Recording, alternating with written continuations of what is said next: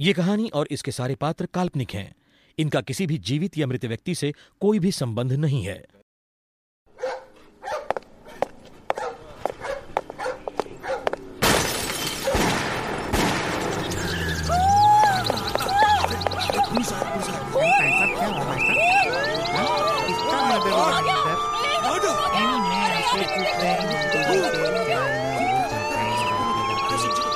Hello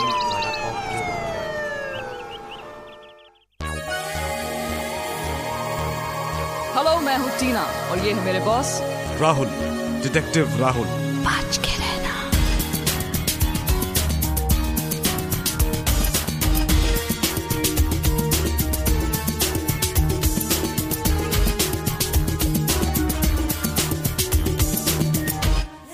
अपराधी कौन?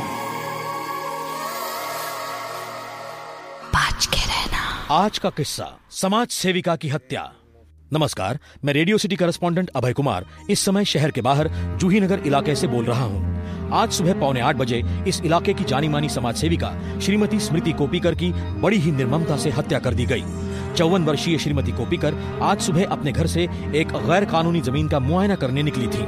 Police के अनुसार दो हत्यारों ने बड़ी ही क्रूरता से उन पर चाकू से 19 बार वार किए, जिससे श्रीमती कोपीकर वहीं ढेर हो गईं।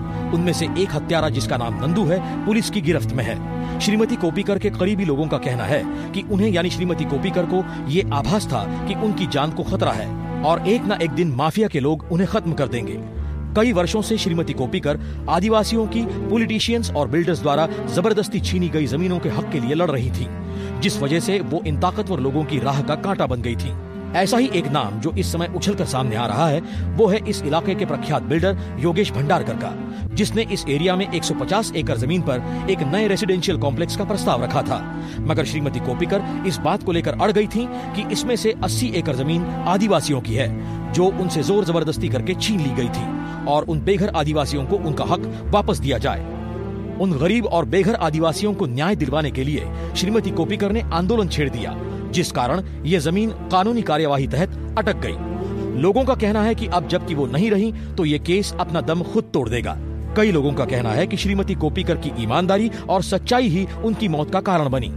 जबकि उनके एक साथी का कहना है कि श्रीमती कोपीकर सिर्फ़ शख्सियत नहीं, बल्कि एक शक्ति थी। काफ़ी अरसे से इस तरह के क्रिमिनल केसेस को सुलझाने वाले डिटेक्टिव राहुल का लोहा पुलिस मानती है। और हम ये उम्मीद रखते हैं कि इस बार भी वो जल्द से जल्द कातिल को पकड़ने में चूकेंगे नहीं। केस क्या रुख पकड़ता है? आप ध्यान से सुनिएगा। गवाह और शक की निगाहें जिन जिन पर जाएँगी उनके बयान पर गौर कीजिएगा। केस के ट्विस्ट एंड टर्न्स को सुलझाते हुए detective Rahul at his best अपराधी कौन? बच के रहना। टीना इस केस के बारे में तुम्हारा क्या कहना है? सर मुझे तो कुछ समझ में नहीं आ रहा है। फिर भी? हो सकता है इस भंडारकर बिल्डर ने ही उस नंदू और उसके साथी को सुपारी दी थी मिसेस कोपीकर को मारने की। हम्म, पर क्यों? ज़ाहिर सी बात है सर प्रॉपर्टी हड़पने के लिए। हो तो सकता है टीना पर पर हमें इन्वेस्टिगेशन करके पहले ठोस कारण और सबूत ढूँढने होंगे। राइट सर राइट टीना और क्या पता चला है लेट मिसेस कोपिकर के बारे में? सर मिसेस कोपिकर बहुत मिलनसार नहीं थी। लोगों के साथ उनका ज़्यादा इंटरेक्शन नहीं होता था। यंग एज में ही विडो हो गई थी। उनका एक शादीशुदा बेटा है पारितोष कोपिकर और दो पोते हैं सर ये तो हुई उनकी फैमिली और कोई करीबी दोस्त? यस सर कुछ टाइम के लिए उनकी दोस्ती उन्हीं के साथ ही NGO social worker miss Menka Sawant के साथ हुई थी। मगर कुछ टाइम बाद ही उनकी दोस्ती टूट गई। क्योंकि मेनिका की दोस्ती योगेश भंडारकर से बढ़ने लगी। और मिसेस कोपिकर को शक हो गया था कि इन दोनों के बीच कुछ सर आपने तो पूरा होमवर्क कर रखा है। तो अब अगला स्टेप क्या है टीना सर मेनका सावंत पहला आरोपी मेनका सावंत आप लोगों का दिमाग तो ठिकाने है। मैं अपनी फ्रेंड को क्यों मरवाऊँगी? पहली बात उनको आपके और भंडारकर के बारे में पता था। और दूसरी बात चिल्लाने की ज़रूरत नहीं है। Miss Sawant we are just doing our duty और हम जो कुछ भी पूछेंगे आपको सही सही बताना होगा। सॉरी आप मेरी पर्सनल लाइफ को नहीं कुरेद सकते। और वैसे भी मैंने पहले भी कहा था और आज भी कह रही हूँ कि ये सिर्फ़ अफवाह है मुझे बदनाम करने की। बिना आग के तो धुआँ नहीं होता मिस सावंत आपके और योगेश भंडारकर के अफेयर के चर्चे तो पेपर तक में उछले हैं। शायद योगेश भंडारकर ने आपको धमकाया होगा। डरिए मत मिस सावंत। योगेश भंडारकर मुझे धमकाएगा और मैं डर जाऊँगी? वॉट रबिश और वैसे भी वो कोई गुंडा या मुजरिम नहीं है जो मुझे धमकाएगा। अच्छा ये बताइए एक एनजीओ कितना कमा लेता है? मिस्टर राहुल हमारी ऑर्गेनाइजेशन बहुत छोटी है। मामूली से इनकम होती है हम लोगों की। हमें तो रोज एक नया कुआँ खोदना पड़ता है। ओह आपने शायद तेल का कुआँ खोदा होगा नहीं? What do you mean? ये इतना लाविश लाइफस्टाइल इतना ऐशो आराम ये सब कहाँ से? तीन साल पहले मेरे दूर के मामा ने मरते वक्त अपनी ज़मीन मेरे नाम कर दी थी। जो आपने योगेश भंडाकर को बेची नहीं? वो आई I मीन mean, मुझे ये बात बाद में मालूम हुई कि वो ज़मीन योगेश भंडारकर ने खरीद ली थी। बहुत शुक्रिया miss Sawant come on Tina let's go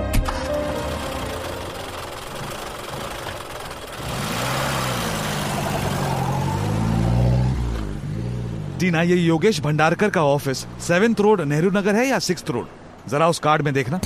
seventh road है सर वैसे सर मानना पड़ेगा आपकी उस दौलत मोहब्बत और मजबूरी वाली थ्योरी को। हाँ टीना हर जुर्म के पीछे इन्हीं में से एक कारण होता है। दौलत मोहब्बत या मजबूरी। राइट सर अब यहाँ भी लव वाला एंगल तो है योगेश और मेनका के बीच। यानी दौलत और मोहब्बत वाली बात तो हो गई। बस मजबूरी किसकी थी ये पता चल जाए। नॉट बैड टीना वैसे तुमने मिनी का सावंत को डाटा खूब। हाँ सर। उसने हमारे सामने चिल्लाने की हिम्मत कैसे की? चलिए सर। मिस्टर बिल्डर यानी मिस्टर योगेश भंडारकर का आलिशान ऑफ़िस आ गया। दूसरा आरोपी योगेश भंडारकर। मिस्टर भंडारकर? हाँ मैडम। बैठो। ये कौन है आपके साथ? मैं हूँ डिटेक्टिव राहुल। और आप भी डिटेक्टिव है? जी हाँ मेरा नाम है टीना मैं सर की असिस्टेंट हूँ। और हम लोग मिसेस कोपिकर के मर्डर के बारे में पूछताछ करने आए हैं आपसे। मेनका सावंत के बारे में आपकी क्या राय है? मर्डर कॉपीकर का हुआ और आप सावंत के बारे में पूछता है। कमाल है हाँ? जो पूछा जाए मिस्टर भंडारकर उसका जवाब दीजिए प्लीज़ हम इन्वेस्टिगेशन कर रहे हैं इंटरव्यू नहीं ले रहे आपका किसी मैगजीन के लिए। बाप रे एकदम आप ही की तरह है। मैडम मीनका सावंत भी एकदम कड़क गुस्से वाली। हाँ नमूना तो हम देख ही चुके हैं। पर आप लोगों की दोस्ती तो गुस्से की लिमिट से आगे की है है ना? बॉस अपन का दिमाग खराब है क्या? जो मैं मेनका सावंत से तो फिर क्या मिसेस कोपिकर और जब बात हद से बाहर हो गई तो उन्हीं को आपने रास्ते से साफ़ कर दिया? बॉस मेरा लाइफ बहुत फिट है। ऊपर वाले का बहुत एहसान है कि उसने मुझे सब कुछ दिया है क्या? रुपया ताकत सब। अगर ऐसा कोई टाइम पास चाहिए लाइफ में तो मैं टॉप का मॉडल को भी बुला सकता है क्या? मना नहीं करेगी वो। ये फालतू का औरत के चक्कर में काय को पड़ेगा मैं? मिस्टर भंडारकर आप तो शादीशुदा है ना? आपने क्या बोला आपका नाम? मिस्टर भंडारकर आप इस मर्डर के बारे में क्या जानते हैं? बिना घुमाए फिराए बात कीजिए। बताइए। बॉस अपन कुछ नहीं जानता। आज का पेपर पढ़ के मुझे भी उसके मर्डर के बारे में पता चला। अरे उसके मरने से अपन को भी नुकसान ही हुआ ना। इतनी बदनामी मिल रही है आपको कैसे मालूम आपकी बदनामी हो रही है? लो नहीं होता तो आप लोग मेरे पास क्यों आते हैं आप उसका फैमिली से पूछो ना। एनीवे anyway, मिस्टर भंडारकर फिर ज़रूरत पड़ेगी तो हम आएँगे आपको तकलीफ़ देने। आप जानते हैं ना कि बिना हमारी इजाज़त के आप शहर छोड़ के नहीं जा सकते। थैंक यू फॉर कोऑपरेशन ठीक ना? अब लेते हैं एक छोटा सा ब्रेक अपराधी कौन? बच के रहना। वेलकम बैक मैं हूँ radio city correspondent Abhay Kumar और आप सुन रहे हैं डिटेक्टिव थ्रिलर अपराधी कौन? उम्मीद है इस केस के हालात और आरोपियों के बयानों पर आपने पूरी तरह से गौर किया होगा। दिमाग दौड़ाते रहिएगा। सर आपको ये भंडारकर झूठा किस्म का आदमी नहीं लग रहा था? और उसका कैरेक्टर गॉड कैसी बातें कर रहा था वो? किसी भी मॉडल किसी भी लड़की को। हाँ टीना। पर मैं तो कुछ और ही सोच रहा हूँ। क्या सर यही कि मिसेस कोबिकर का बेटा क्या ऐसा कर सकता है? या फिर भंडारकर? सर ये भंडारकर हम लोगों को अपनी बातों में उलझाने की कोशिश कर रहा था। पता नहीं टीना। खैर शमशान तो आ गया है। चलो। सर पारितोष कोपिकर अपनी माँ का अंतिम संस्कार कर रहा है। हमें उसके बाहर आने तक इंतज़ार करना चाहिए सर। हाँ तुम सही कह रही हो। तीसरा आरोपी पारितोष कोपिकर मिस्टर परितोष आपकी माँ के साथ जो हादसा हुआ उसका हमें अफसोस है। हाँ डिटेक्टिव राहुल। ये हादसा मेरे लिए बहुत शैटरिंग है। आई ने बाबा की डेथ के बाद बहुत मुश्किलों से मुझे पाला था। कितना कुछ त्याग किया उन्होंने। न सिर्फ़ मेरे और मेरी फैमिली के लिए बल्कि उन गरीब आदिवासियों के लिए भी। सब लोग उन्हें देवी मानते थे। और और कैसे कुछ लोगों ने अपने फ़ायदे के लिए ऐसी देवी को ही we are very sorry mister Paritosh please मत रोइए। जब तक वो ज़िंदा थी हमारे परिवार की ताकत बनी हुई थी। एक सिक्योरिटी थी कि वो हमारे साथ है। हालाँकि जानलेवा धमकियाँ न सिर्फ़ उन्हें बल्कि मुझे और मेरी बीवी बच्चों को भी दी जा रही थी। आपको किसी पर शक है? प्लीज़ जो होना था वो हो गया। बात को मैं आगे बढ़ाना नहीं चाहता। डरिए मत मिस्टर पारितोष। हम आपको इंसाफ दिला के रहेंगे। एक ही तो नाम है भंडारकर। कुछ साल पहले आई ने उसके खिलाफ गवाही दी थी रतन जाल नाम के बिल्डर के मर्डर के केस में। आई एम सॉरी ये रतन जाल भंडारकर का बिज़नेस राइवल था। आप कहाँ थे जब आपकी मदर का मर्डर हुआ? मैं तो अपनी फैमिली के साथ लोनावाला में वीकेंड मना रहा था। बहुत दिनों से बच्चों का मन था कि कहीं बाहर जाएँ इसलिए एक आखिरी सवाल मिस्टर परितोष अब इस ऑर्गेनाइजेशन का क्या होगा? क्या आप इसे नहीं मिस्टर राहुल कभी नहीं। मैं अपने फादर इन लॉ का बिज़नेस संभालने में ही खुश हूँ। और वो क्या है? सीमेंट का बिज़नेस है उनका। हाँ इतनी कंस्ट्रक्शन साइट्स आ रही हैं इस एरिया में। उसी बिज़नेस में ही फ़ायदा है। Thank you mister Paritosh Tina क्या लग रहा है? सब बात समझ में आ रही है। हमें नजरअंदाज तो पारितोष को भी नहीं करना चाहिए। टीना कभी कभी तुम वाकई ठीक समझती हो। लेकिन सर क्या एक बेटा अपनी माँ को ही कुछ कह नहीं सकते टीना ये दुनिया बहुत धोखेबाज है। कोई किसी का नहीं होता। सब अपने बारे में ही सोचते हैं। हाँ तो गवाह और आरोपियों के बयान आप सुन चुके हैं। आपका शक किस पर है? पहला शक जाता है मेनका सावंत पर, जो एक वक्त श्रीमती कोपीकर की दोस्त भी रहा करती थी। श्रीमती कोपीकर को मेनका और योगेश भंडारकर के अफेयर के बारे में पता था और एक सोशल वर्कर होने के नाते उन्हें बदनामी का डर रहा होगा। पहला आरोपी मेनका सावंत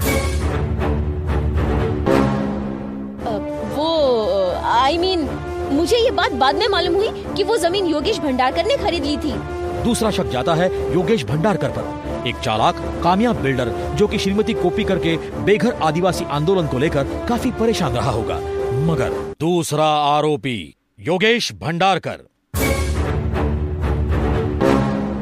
अगर ऐसा कोई टाइम पास चाहिए लाइफ में तो मैं टॉप का मॉडल को भी बुला सकता है क्या? मना नहीं करेगी वो। ये फालतू का औरत के चक्कर में काय को पड़ेगा मैं? तीसरा और आखिरी शब्द जाता है श्रीमती कोपीकर के बेटे पारितोष पर। अब क्या एक बेटा अपनी ही माँ का कत्ल करवाएगा? और क्यों? तीसरा आरोपी Paritosh Kopikar.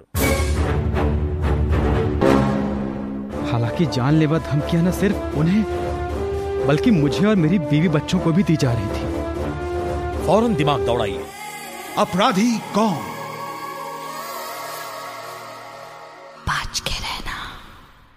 Welcome back. Program के शेष भाग में अब हम आपको बताएँगे कि श्रीमती स्मृति कोपीकर का असली कातिल कौन है। योगेश भंडारकर या मेनका सावंत या फिर पारितोष? आइए डिटेक्टिव राहुल से जानते हैं। तो टीना समझ गई कौन है मुजरिम? सर शक तो हो रहा है पारितोष पर मगर दिल कह रहा है कि कोई भी बेटा ऐसा क्यों करेगा? नहीं सर नहीं। ये खून भंडारकर नहीं करवाया है। टीना मिसेस कोपिकर की मौत से भंडारकर को फ़ायदा तो बहुत हुआ है।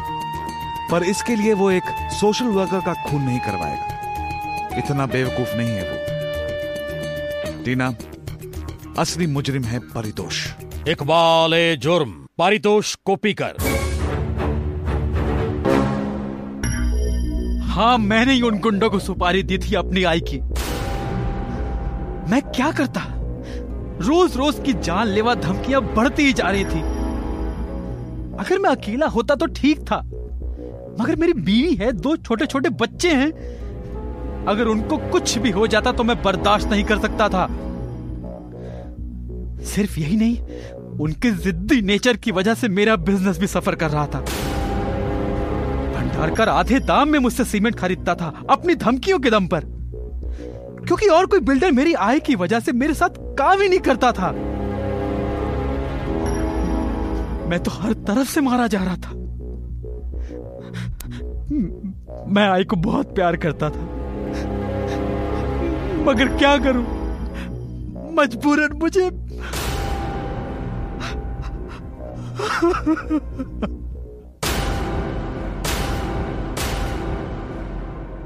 लेकिन सर एक बेटा अपनी माँ को वो भी सगी माँ को?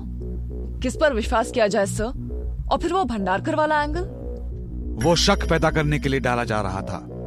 परितोष जानता था कि भंडारकर का नाम अगर वो इस्तेमाल करेगा तो सबका ध्यान वहीं जाएगा और खुद परितोष बच निकलेगा।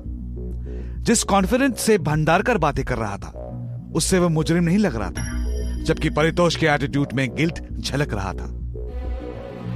तो ये था हमारा आज का सनसनीखेज किस्सा। अगली बार डिटेक्टिव राहुल फिर हाजिर होंगे एक और रोमांचक केस लेकर। तो अब मैं radio city correspondent Abhay Kumar आपसे इजाज़त चाहूँगा। तब तक के लिए। बाज के रहना